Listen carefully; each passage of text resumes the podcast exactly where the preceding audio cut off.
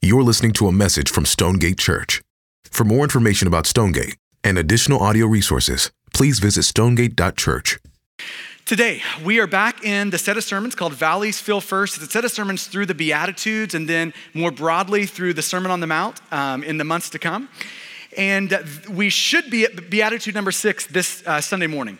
But I'm going to skip Beatitude number six today uh, because this is a fifth Sunday and we have our school age kids in the room. So, welcome our school age kids. I, we're so glad that you're here with us and you're going to get a chance to watch mom and dad worship Jesus and our church family worship Jesus. So we just are so glad to have you.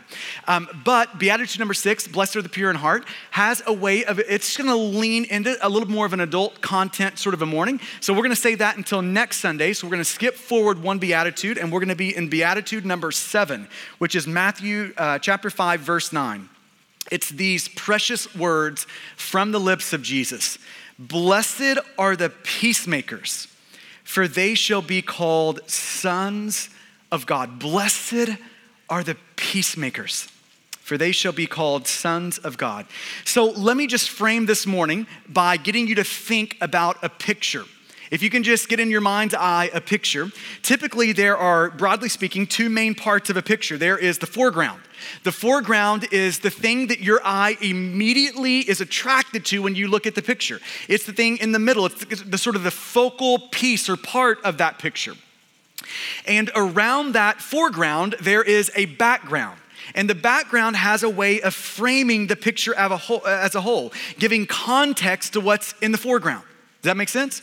So I want you to think of this morning as we're going to spend some time developing the background before we get to the foreground. So, the foreground of our morning is this particular text, Matthew 5 9. Blessed are the peacemakers, for they shall be called sons of God. That's our focal sort of piece of the picture that we're looking at this morning. But before we get to that foreground, we first need to consider what's behind it.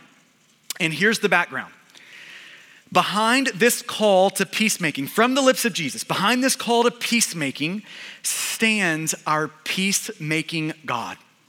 That's what's in the background framing this call to peacemaking. So we need to take a look at that background, what's, what's back there, but before we take a look at the foreground. And to take a look at the background, I want you to go back to 1 Peter chapter 3.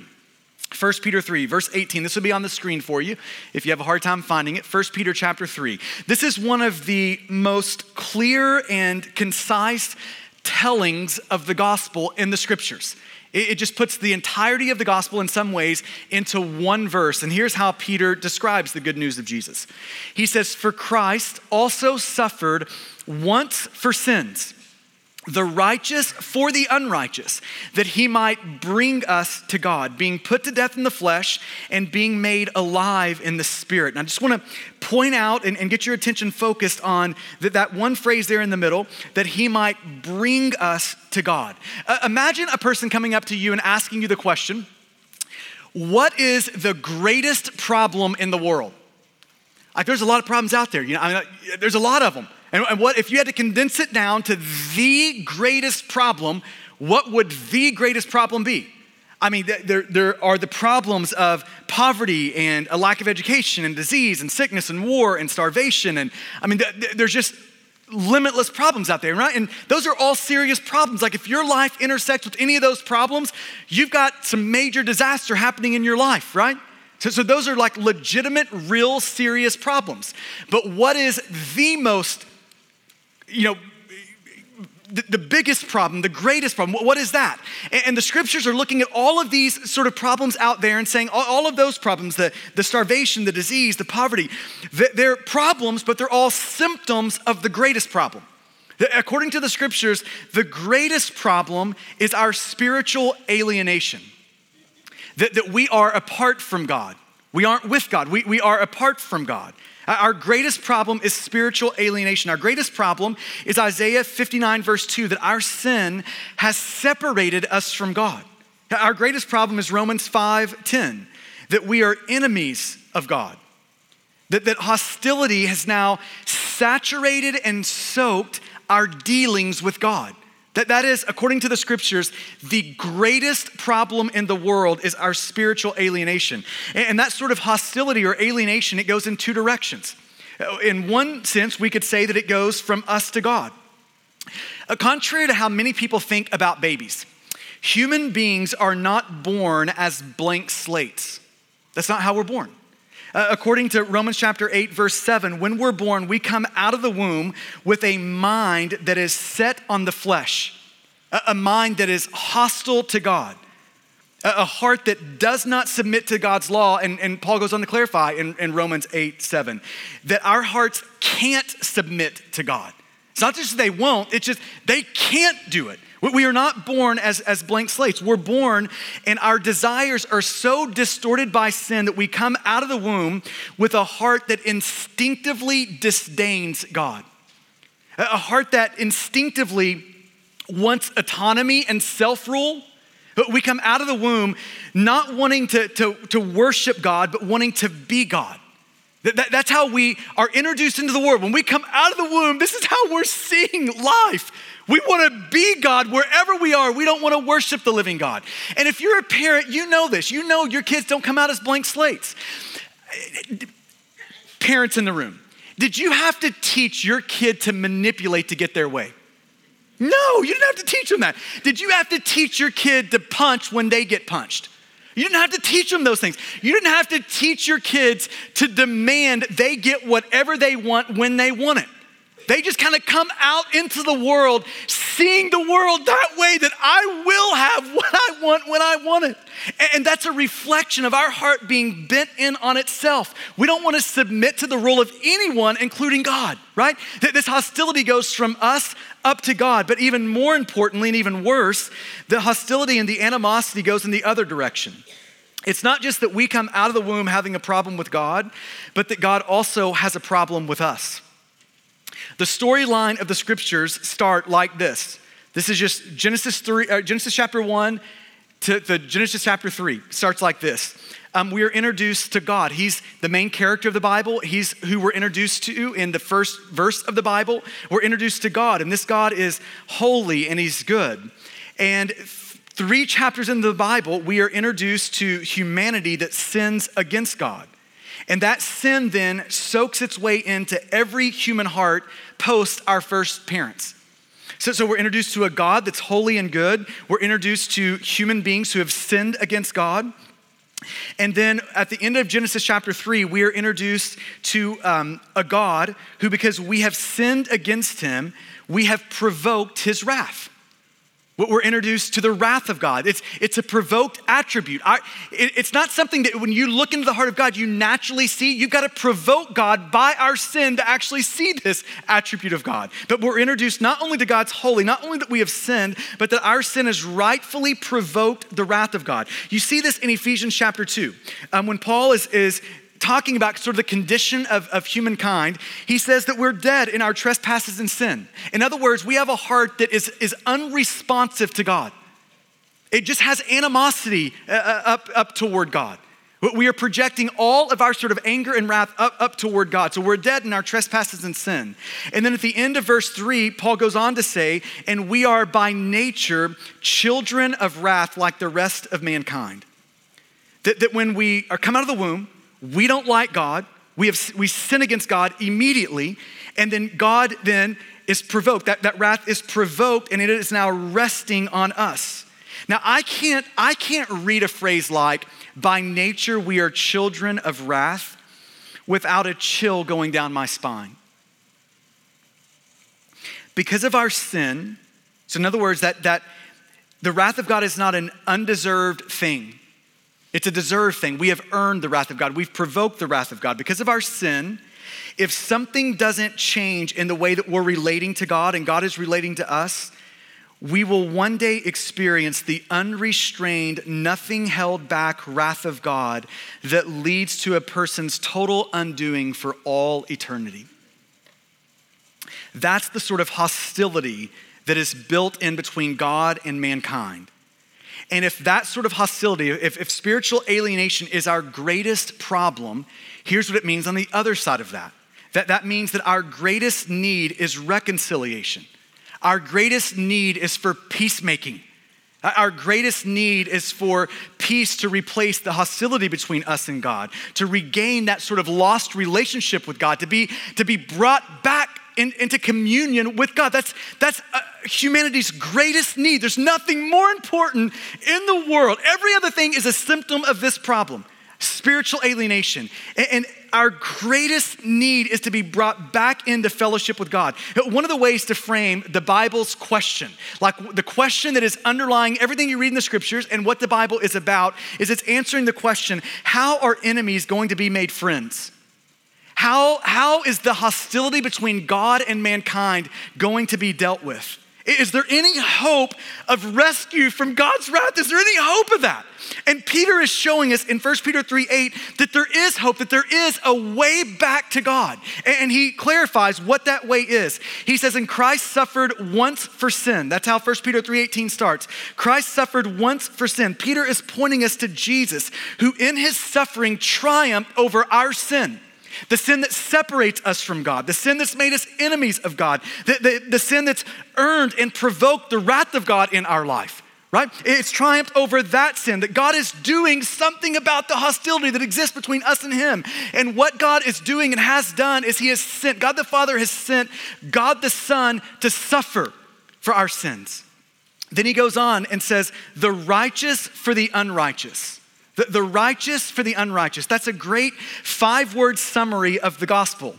Gospel in the scriptures just means good news. That's what the word gospel means. Gospel equals good news. And the old uh, Bible translator, William Tyndale, he used to say that the gospel is such good news. I mean, it's, it's, it's news that is so wonderful that it makes a man's heart glad and makes him sing and dance and leap for joy. That's how great the good news of the gospel is. But before the Bible offers us great news that satisfies us, it offers us bad news that sobers us. And here is the bad news of the scriptures it confronts us with what we are apart from Jesus.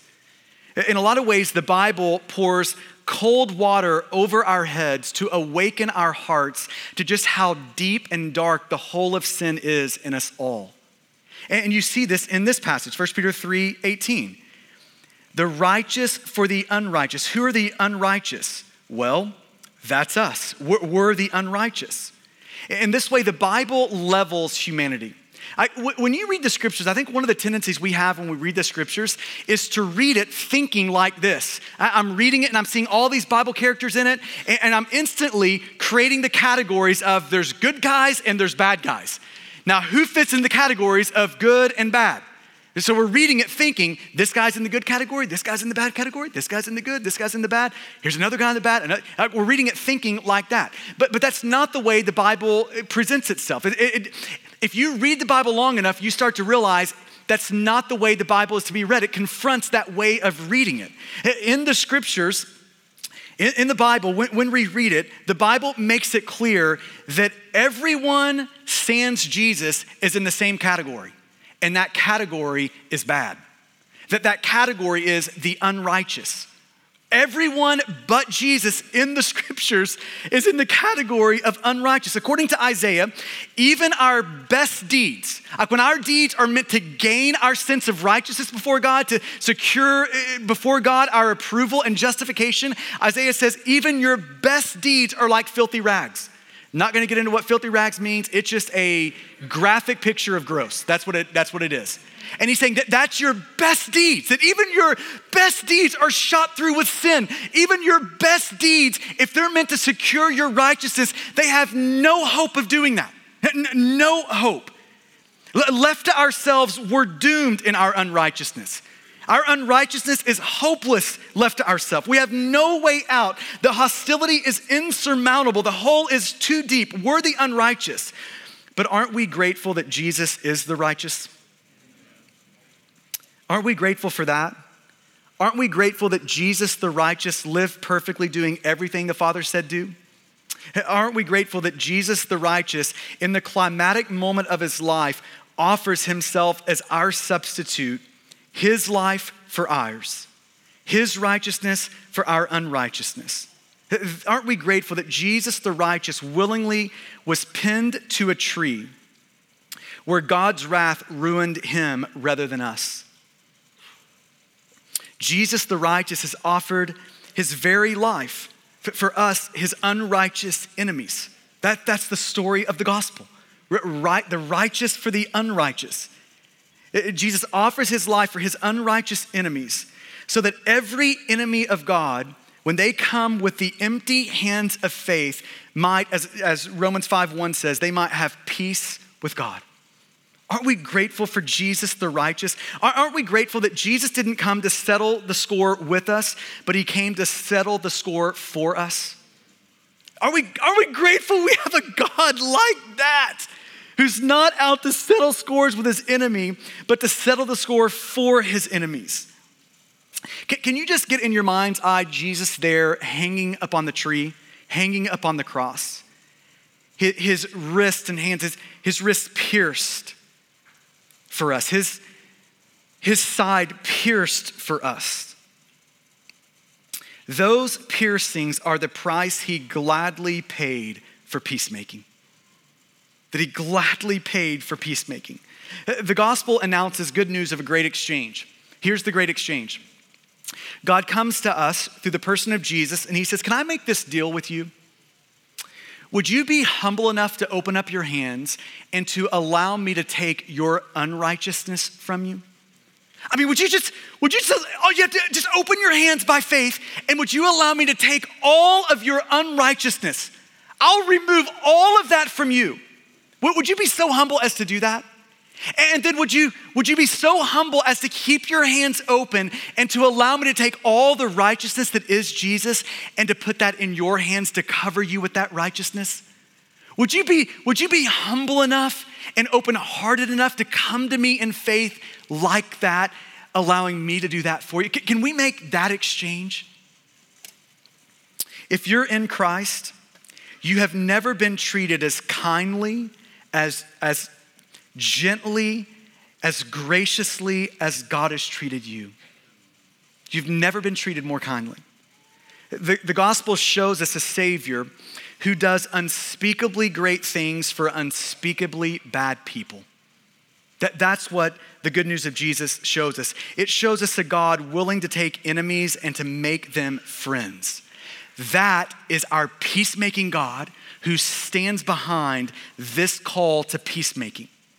That, is our peacemaking God. Now we come to our text. Blessed are the peacemakers, for they will be called sons of God. Jesus here is looking at us and saying, Hey, you who have experienced God's big peacemaking heart. Hey, all of you sons and daughters of God out there, those who've experienced God's peacemaking grace, his peacemaking heart, here's what I want you to do. If you've experienced it, now you have the chance to extend it. I'm looking at you and saying, show that heart to the world. As God's image bears, as my image bears, God's looking at us and saying, Take my peacemaking heart that you've received from me, that you've experienced in me, and give that heart to others. Harvie Conn was a professor at, I think, Westminster Seminary. And I, I love this imagery that he used to use to describe the church he used the Im- imagery of a model home. Now, think about what a model home is doing. A model home, a builder will oftentimes put that model home first in the neighborhood so that people can come into the neighborhood, go into the model home, and taste and experience and see what life in this neighborhood will one day be like. That's what a model home is for. And he says, in, in that way, a church is meant by God to be a model home. That, that, that the life and death of Jesus, he, he came to secure the kingdom of God. This is what he's ushering in.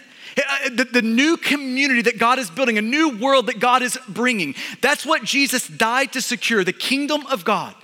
And, and the church is meant to be this model home where people can pull into the church, into the model home where they can see and taste and experience the new neighborhood, the new world that God is making. Now, what, what is one attribute of the kingdom of God? What, what is one attribute of this new world that God is making? You can say many things about that, but here's one attribute it is a peaceful kingdom, isn't it? And the church, by living in this call to being peacemakers, has this beautiful opportunity to show the world just a foretaste of what the kingdom of God, what heaven will one day be like. We have this wonderful opportunity to create a culture called the church where wonderful things happen to unworthy people, where forgiveness is freely given, where enemies are reconciled and called friends, where grudges are let go of. That's the opportunity that Jesus is setting in front of us. And doesn't the world need more peacemakers? I mean, just doesn't like your neighborhood need more peacemakers? Like your workplace, your friend. I mean, doesn't the world need more peacemakers? In their book, it's called The Lessons of History. Will and Ariel Durant begin with a chapter called History and War.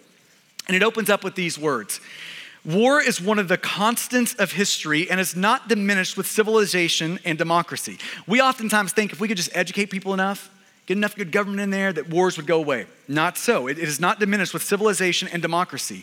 He goes on to say, in the last 3,421 years of recorded history, only 268 of those years have seen no war.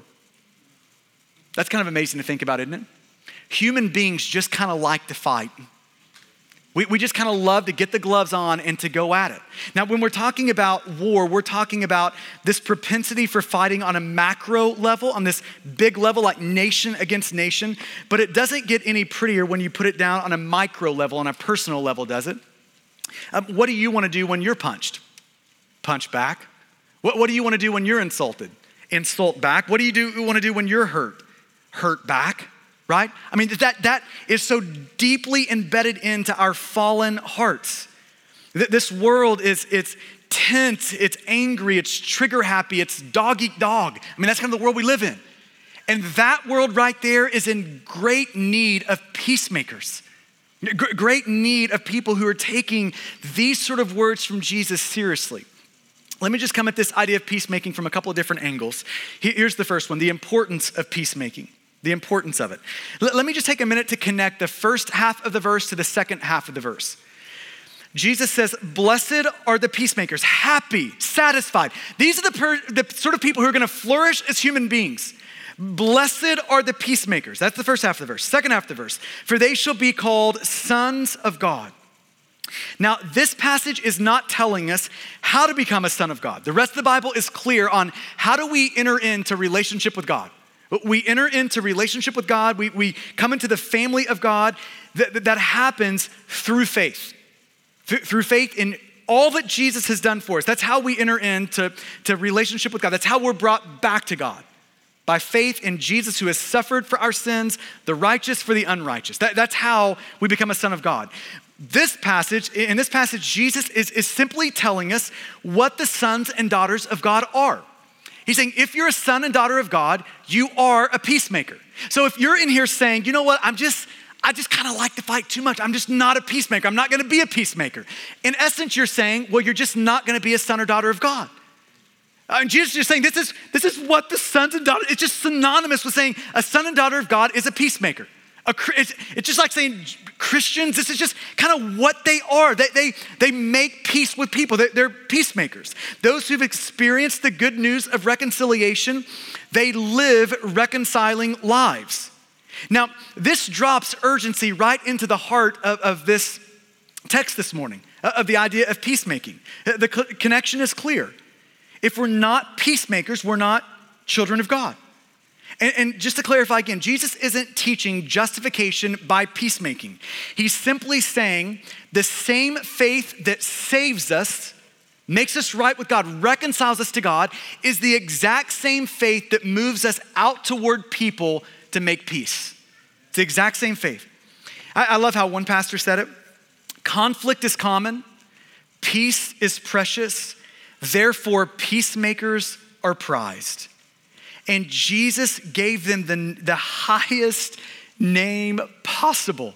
The, the highest name. Blessed are the peacemakers, for they shall be called sons of God. That's the importance of peacemaking. Now, the heart of peacemaking.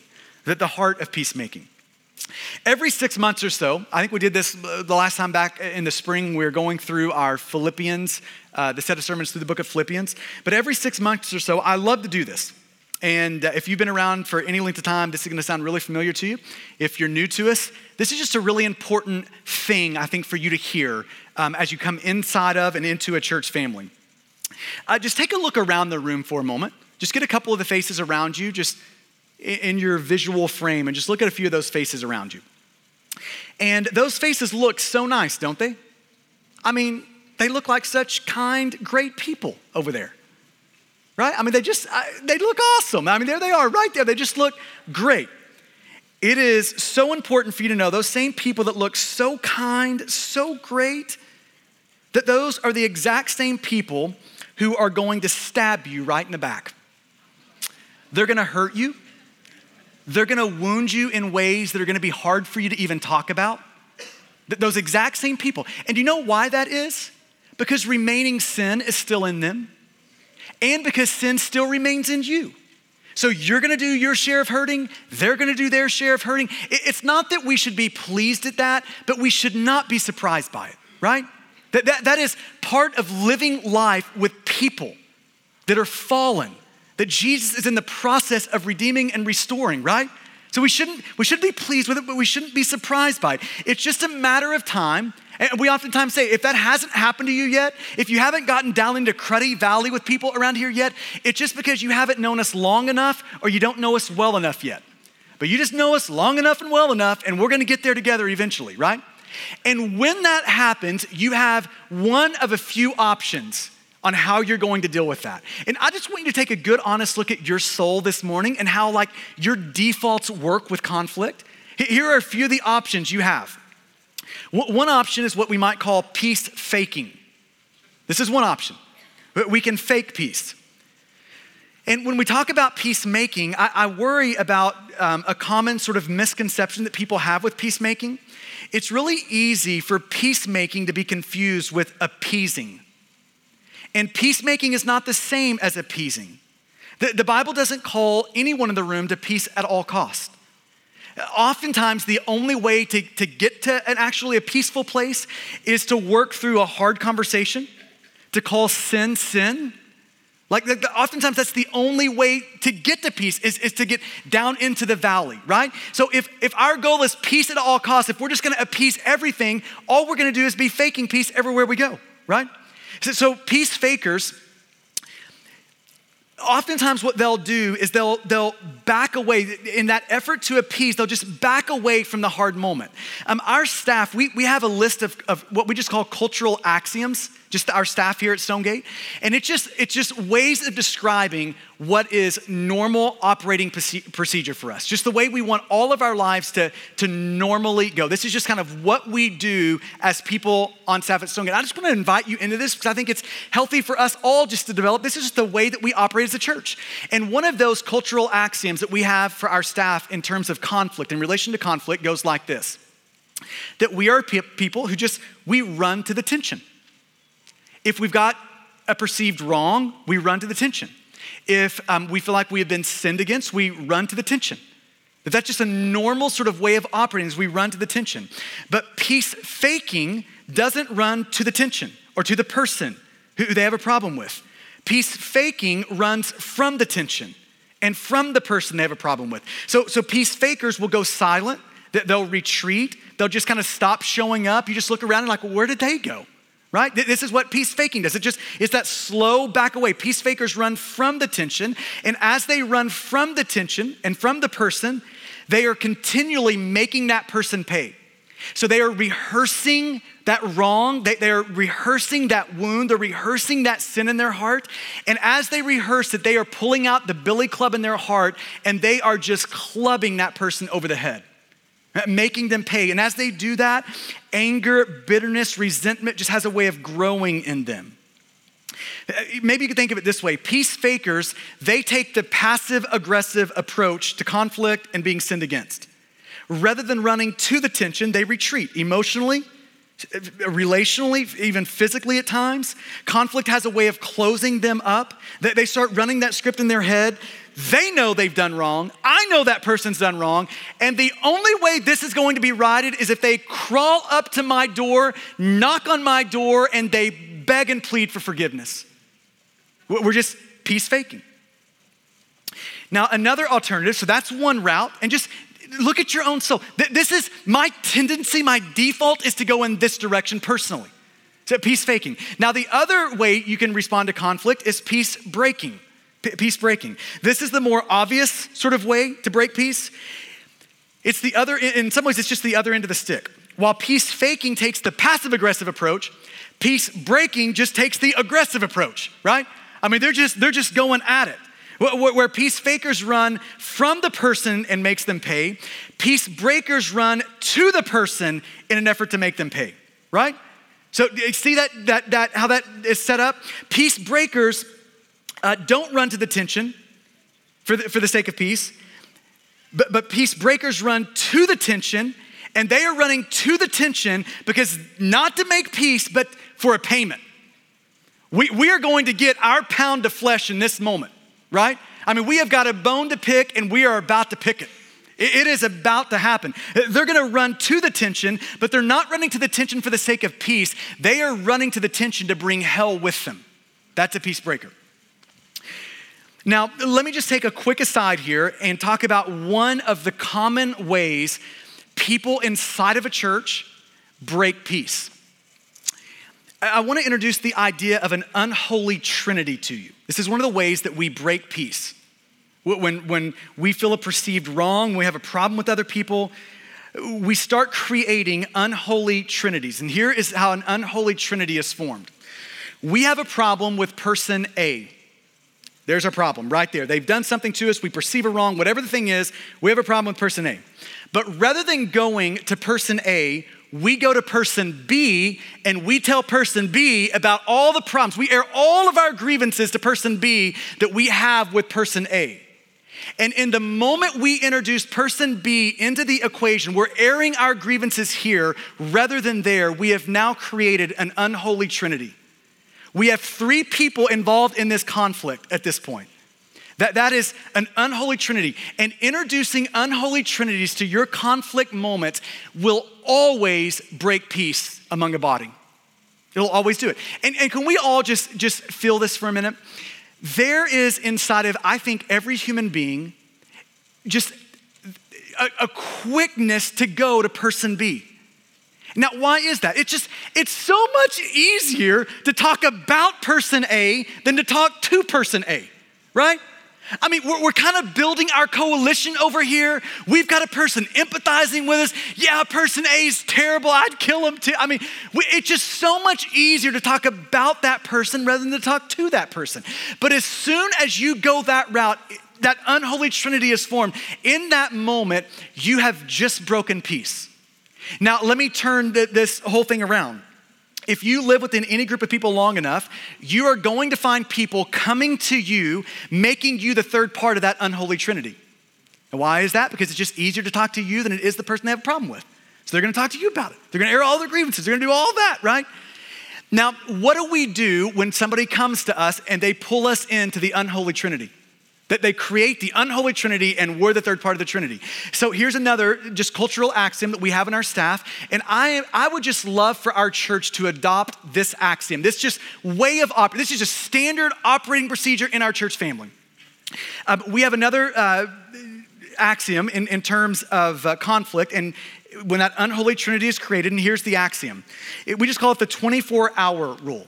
The 24 hour rule when we're introduced into that, that conflict, we're the third party. The 24 hour rule is us just looking at the person who just aired their grievances about person A, but we're person B, and we look at them and we say this You now have 24 hours to go to that person about the conflict you have. And if you don't do that in 24 hours, I'm going to the person in 24 hours. Now, can you imagine how much conflict would be averted, hostility would be averted if we would live that way. Can you imagine how many reputations would not be ripped to shreds if we would actually live that way? Can you imagine the sort of unity that would be built across the family if we all knew if, if somebody's talking about me to someone else, that someone else is going to be very proactive. 24 hours, they're going to be pointing that person back to the source of the problem. I mean, can, can you imagine? And I know that it's a hard and awkward thing to do to tell a person, I want to empathize with you, but I'm not the person you have a problem with. It's that person. And now you've got 24 hours to go talk to them where I'm going to do it. I know that's a hard thing, so I'll just be your fall guy. You can just blame it on me, right? You can just say, hey, Rodney, he's making me do it. I don't even want to do it, but he's making, I, will be your fall guy. I just want us to be a church who protects unity in that way. If I ever come to you and I air a grievance to person you, the person B, about person A, would you just please look at me and say, Rodney, you're now on the clock. 24 hours, man, and it's going down. I, I, just can we make that a normal sort of standard operating procedure? Just the way we do things around here, just adopting that 24 hour rule. That that's peace breaking. Peace breaking. Now the third option is peacemaking. Peacemaking. Not, not peace faking, not peace breaking, but peacemaking. And this is what Jesus has called the church to do and to be as a little outpost of heaven as a foretaste of what the kingdom of God will be like when it comes in its fullness. We're not to be people who fake or break peace, but who make peace. Like when we're sinned against, when we're wounded, when we're hurt, we aren't to run from the person and make them pay. We aren't to run to the person and make them pay. Rather, we're to run to the person and aggressively give grace to the person. That's peacemaking. Um, there, there's an interesting passage in Romans 12, uh, verse 18, where Paul says, If possible, so far as it depends on you, live peaceably with all. That's the Bible's call to peacemaking. Live peaceably with everyone. With, with, with, everyone, live peaceably with them. But I love what he says at the beginning of that verse. He says, if possible. If possible. He's saying if possible because he, Paul knows in the short term, peace is not always possible. It's, it's not always possible in the short term. Okay, but church, hear what I'm about to say next. If you're a Christian and you have a relationship where peace right now is not possible, the impossibility of peace is never to be because you have closed the door for it. Now just think about your relationships where you might have closed the door to peace. If you're a Christian, you're son or daughter of God, you are a peacemaker that impossibility, if it's not possible, that impossibility of peace can't be because we have closed the door to peace. As a peacemaker, we are the people who are pleading with God for a breakthrough. We're keeping our hearts right there at the line, ready for peace to be had. We're, consistently asking God this week, this month, this year, what can I do to strive for peace where there's hostility currently? What can I do to bring more peace to this relationship? God, how would you? You just name it and I'll do it. That's the heart of a peacemaker. This is how a peacemaker operates in life.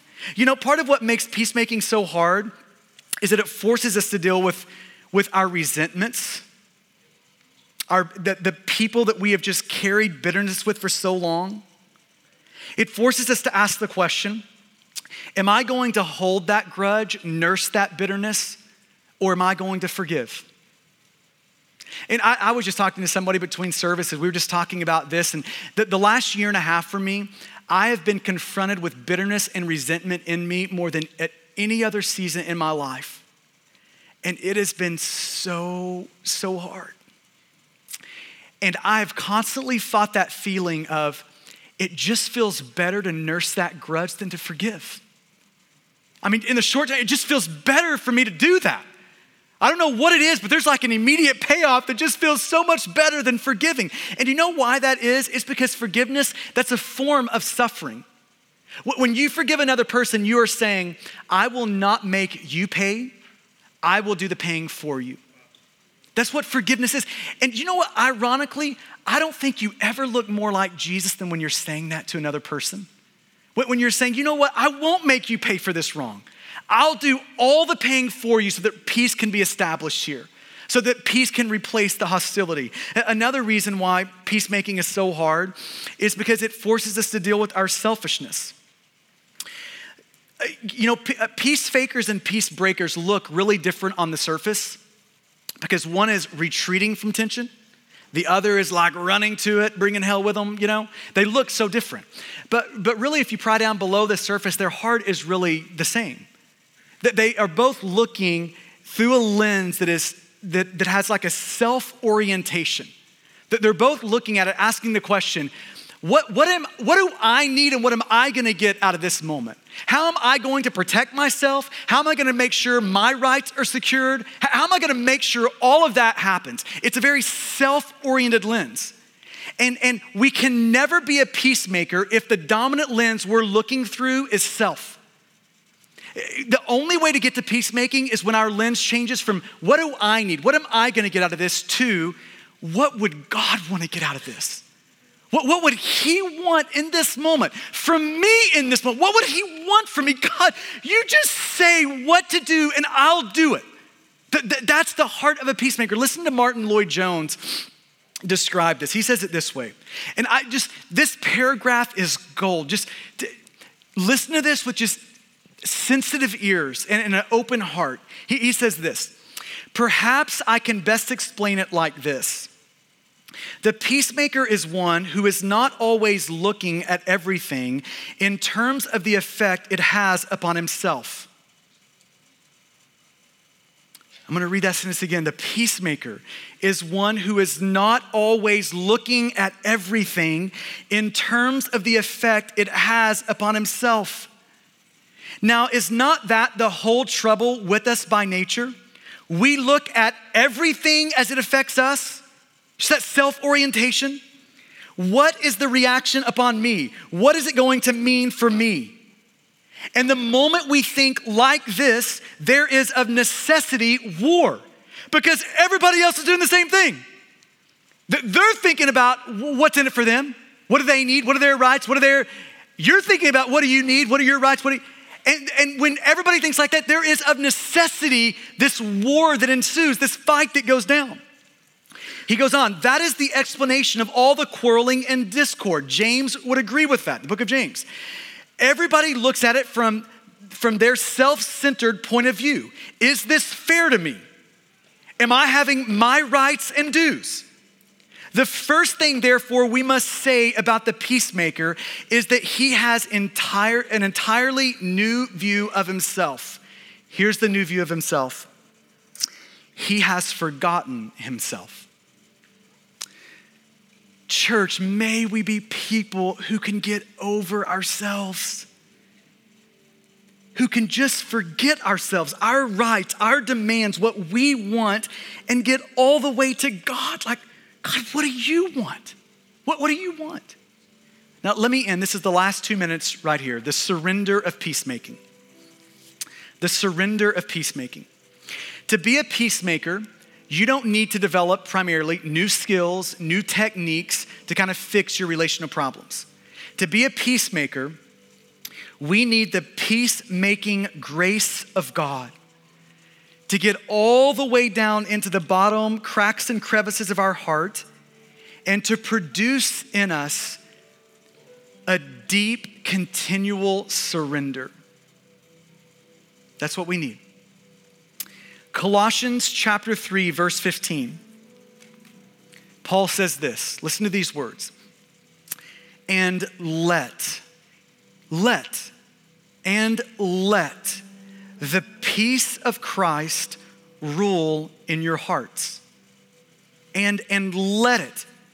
Like, you, have got to let the peace of Christ rule in your heart. That, that word let is, is alerting us that we can actively resist the peace of Christ ruling in our hearts. We can stiff arm it, we can push it away. We can look at God and say, I will not do that. I will keep this grudge. I'm gonna keep nursing this bitterness. I'm gonna keep nursing these resentments. No to your peace ruling in me. Not gonna do it. But, but that word let is also an invitation from God Himself, and, an invitation to let down our resistance, to, to open up our hearts again to God, and to surrender, or maybe for some of us, resurrender for the 10,000th time to God. But to become a peacemaker, and not a troublemaker, but a peacemaker, to, to become a peacemaker, what we need today is to lift up our arms to Jesus, hold up our hands, and say, Jesus, here I am again, surrendered, L- letting, not resisting, but letting your peace rule in my heart. Will you pray with me? I want to give you just a moment to allow the Spirit of God to press into you what would be helpful, to wipe away the things that wouldn't be.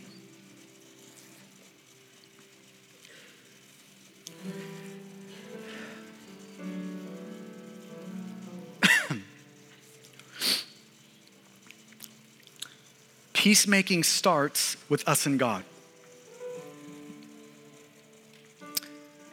Are you at peace with God? First Peter shows us the way back to God. Jesus suffered once for our sins, the righteous for the unrighteous, to bring us back to God. And when we come with the empty hands of faith, turning from all the sin that we know disqualifies us and all the good things that we really think have earned us something before God. But when we turn from all of that and we throw our life upon the life, death, and resurrection of Jesus, Romans 5 1 happens. We now have peace with God. Enemies are now friends. Has that happened in your life? Is there peace between you and God? Spiritual alienation is your greatest problem. And your greatest need is for reconciliation to happen. And Jesus stands this morning with arms wide open for you. And for the rest of us in the room, who are you nursing grudges with? To whom is your heart full of bitterness and resentment? Can you, can you just get names and faces in your mind? Now, here comes your question today. What does it look like today for you to be a peacemaker? To image forth the big peacemaking heart of God? You know, it's interesting. In, in, Matthew chapter 5, Jesus is about to take another step in our peacemaking. In verses 23 and 24, he says, If you're offering your gift at the altar and there remember that your brother has something against you. So it's not that even that you have necessarily wrong him, it's just your brother has something against you. You're not nursing the grudge against him. You just know that, that there's a chance he's nursing that grudge toward you. Jesus says, before you do anything else, first go and be reconciled to your brother, then come and offer your gift. Jesus is just saying, hey, before you sing the next song, before you do anything else today, I, go and be reconciled to your brother. Go, go out in the hallway and make that call. Like whatever it looks like for you to be a proactive peacemaker, go and do that first. So, oh God, would you help us? God, would you help us be a foretaste of heaven? God, would you help us image forth your big peacemaking heart? It's in your good name that we ask that. Amen. Thank you for listening to this message from Stonegate Church. A podcast is never meant to replace gathering with your church to hear the preaching of the Bible. So we want to encourage you to be part of a local church family. We meet every Sunday at 9 and 11 a.m and would love for you to join us as we enjoy Jesus together.